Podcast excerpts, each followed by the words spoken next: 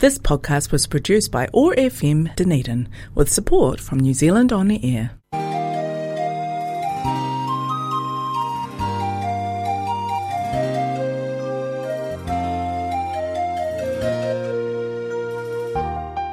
This is the Dunedin Chinese Culture Show.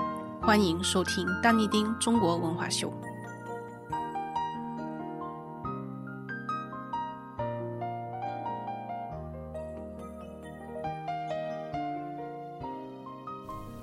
Hello everyone, welcome back to our show.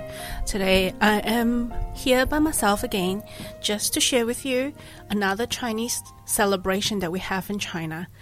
Um, so this would be Qixi, which is the seventh of the seventh lunar month, and in 2020 this year it is going to be on the 4th of August, which has just passed. So let me tell you a little bit more in English first, and then I will get someone else to introduce in Chinese, and then we'll listen to some music at the end of it. Here we go. The seventh day of the seventh lunar month is Qixi, widely regarded as China's Valentine's Day.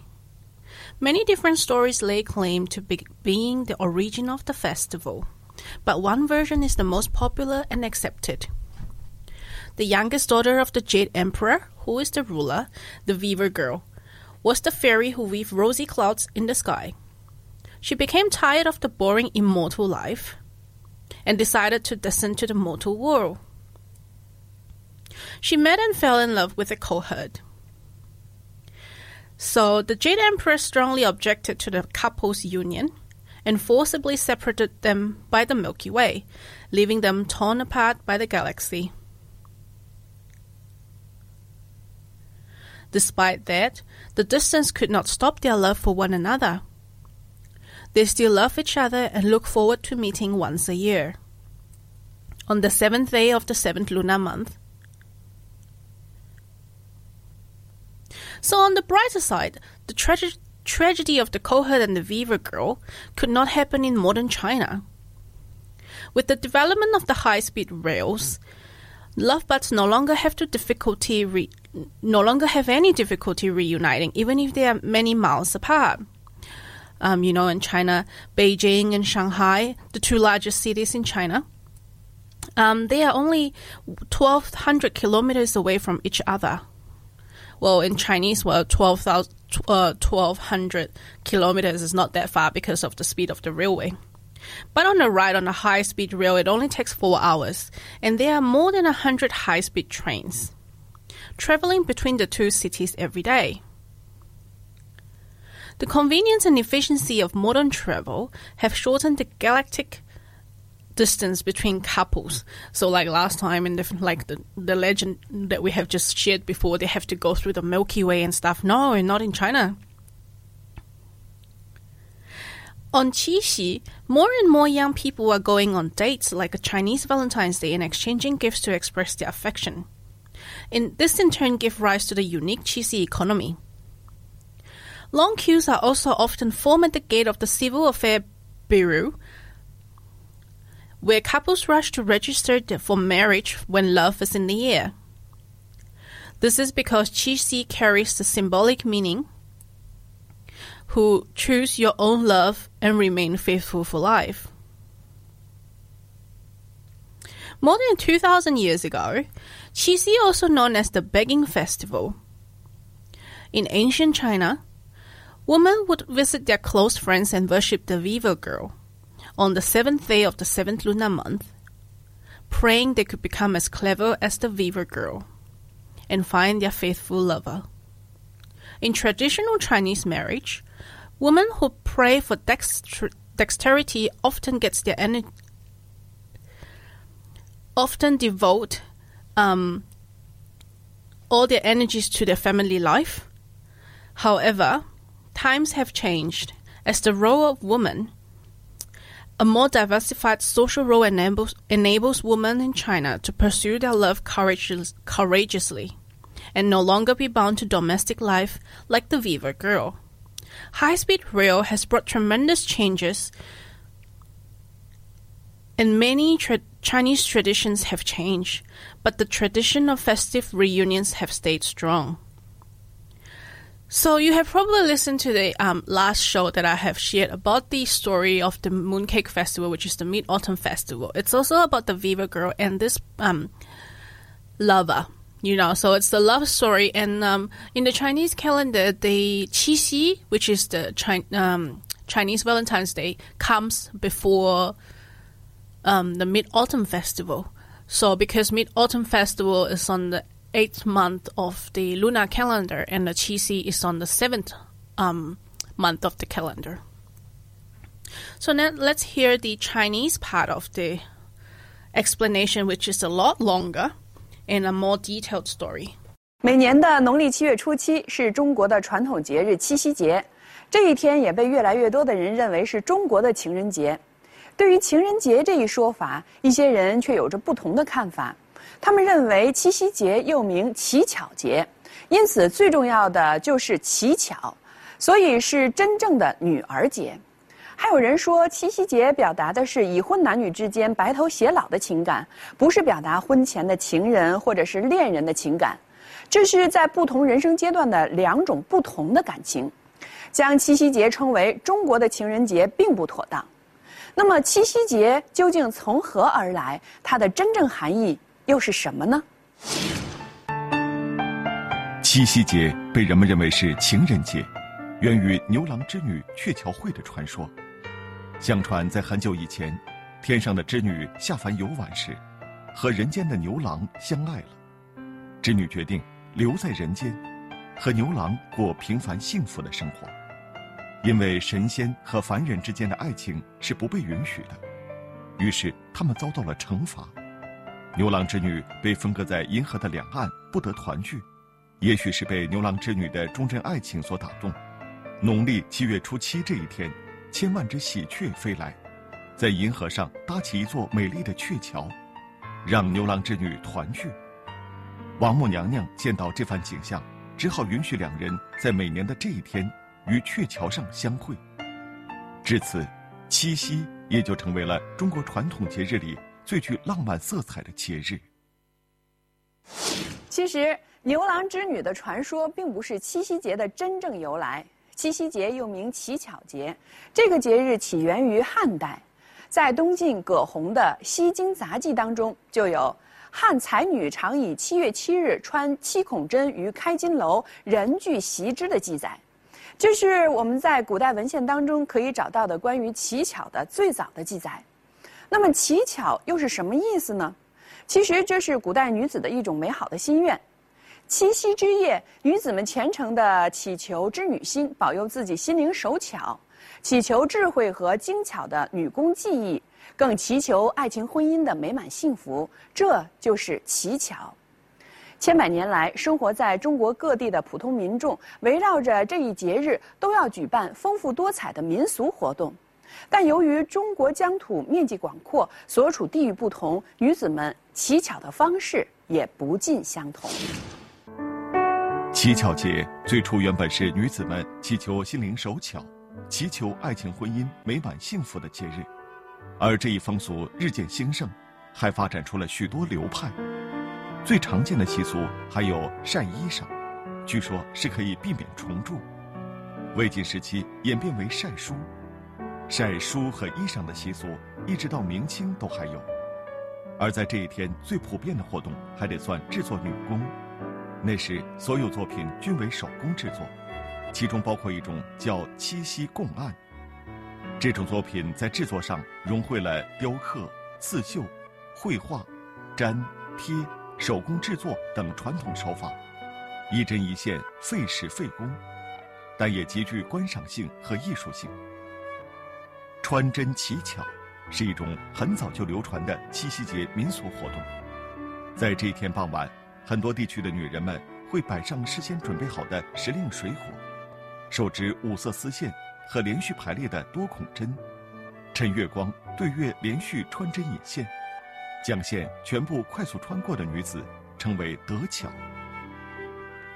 还有许多地区在这一天有着投放河灯的习惯，这种习俗的出现。是因为人们怕牛郎看不清夜晚黑暗的鹊桥，便在人间河流放灯，希望牛郎借助亮光快步与织女相会。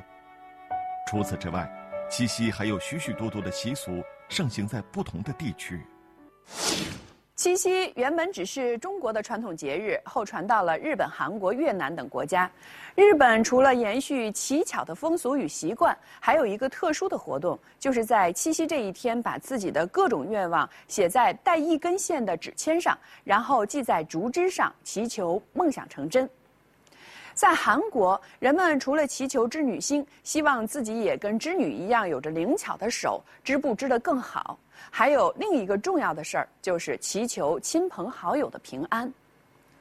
越南华人拜祭七夕所用的贡品是以中国南方地区习俗为主，主要有菱角、棋子饼、金钱饼、花生等等，还有河秧和一个七姐盘。这是两种与牛郎织女传说息息相关的贡品。参与活动的年轻人还把自己对爱情的期望写在一张纸条上，拜祭时许愿，希望自己将来能够有一个幸福的家庭。当我们仰望天空时，是否能准确找到那满是爱意但却遥遥相望的牵牛星和织女星呢？而他们又是否真的可以鹊桥相会呢？其实，牛郎星与织女星。只是民间的一种叫法，在天文学上，牛郎星的中文名为河谷二，而织女星称为织女一，它们分别是天鹰座和天琴座的亮星。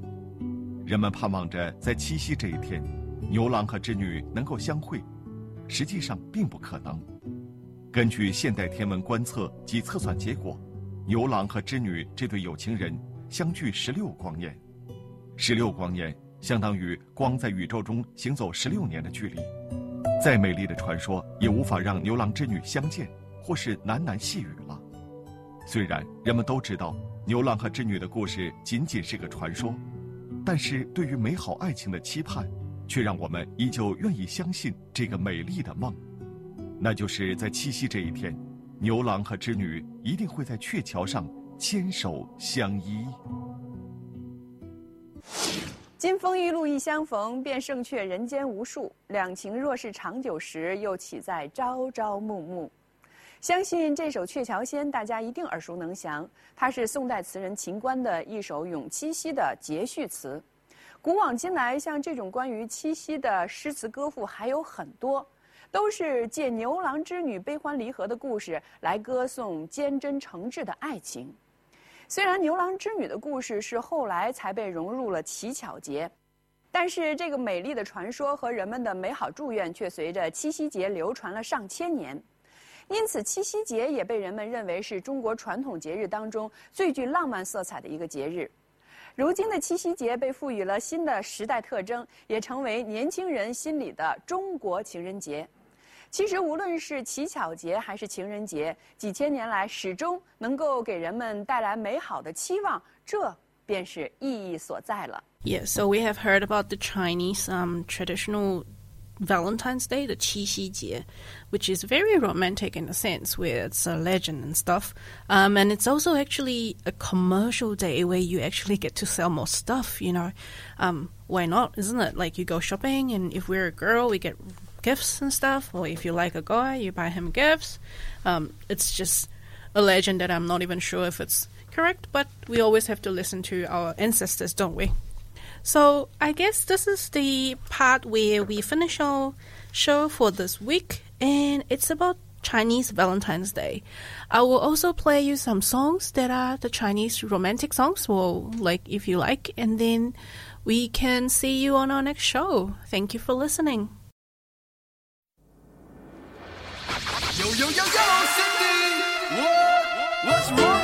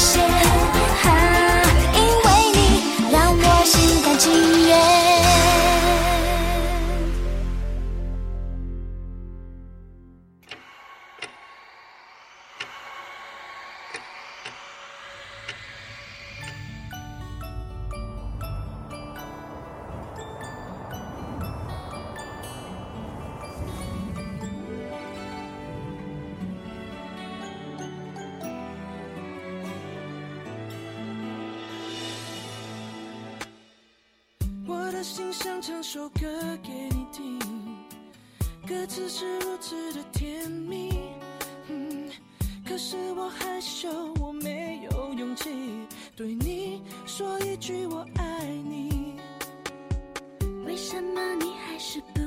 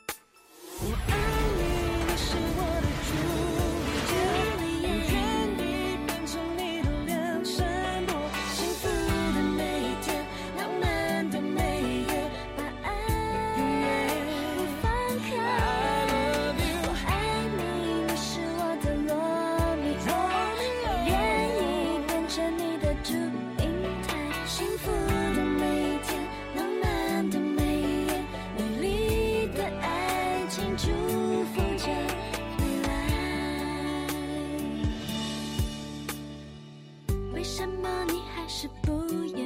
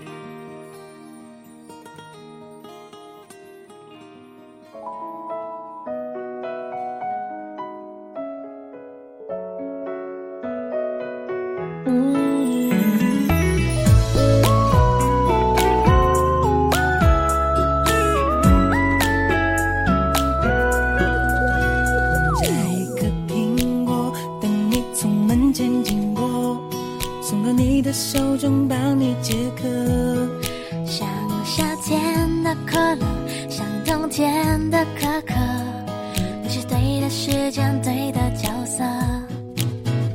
已经约定过一起过下个周末，你的小小情绪对我来说，我也不知为何，伤口还没愈合，你就这样闯进我的心窝。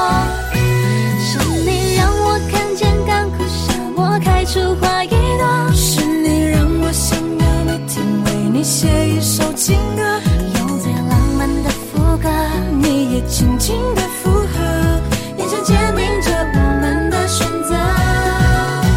是你让我的世界从那刻变成粉红色，是你让我的生活从此都只要你配合。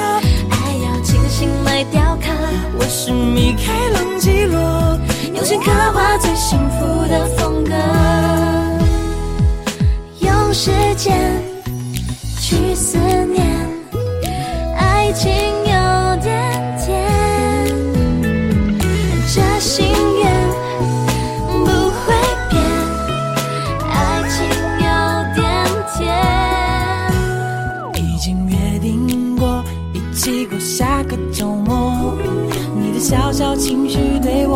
我来说，我也不知为何，伤口还没愈合，你就这样闯进我的心窝。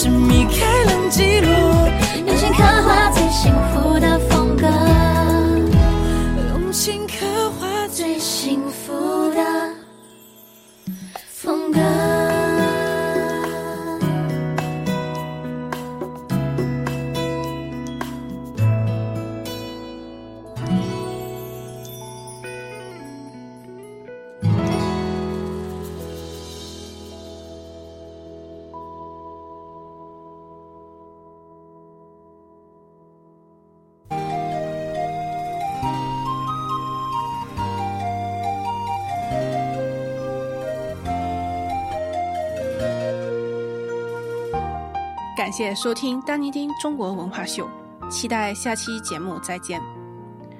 Thank you for listening to the Dunedin Chinese Culture Show. We look forward to having you with us again on our next show. If you would like to listen to our past shows or other OAR programs, head to our podcast on oar.org.nz or stay with us live on FM 105.4 or on AM 1575. Have a great day. This podcast was produced by ORFM Dunedin with support from New Zealand On Air.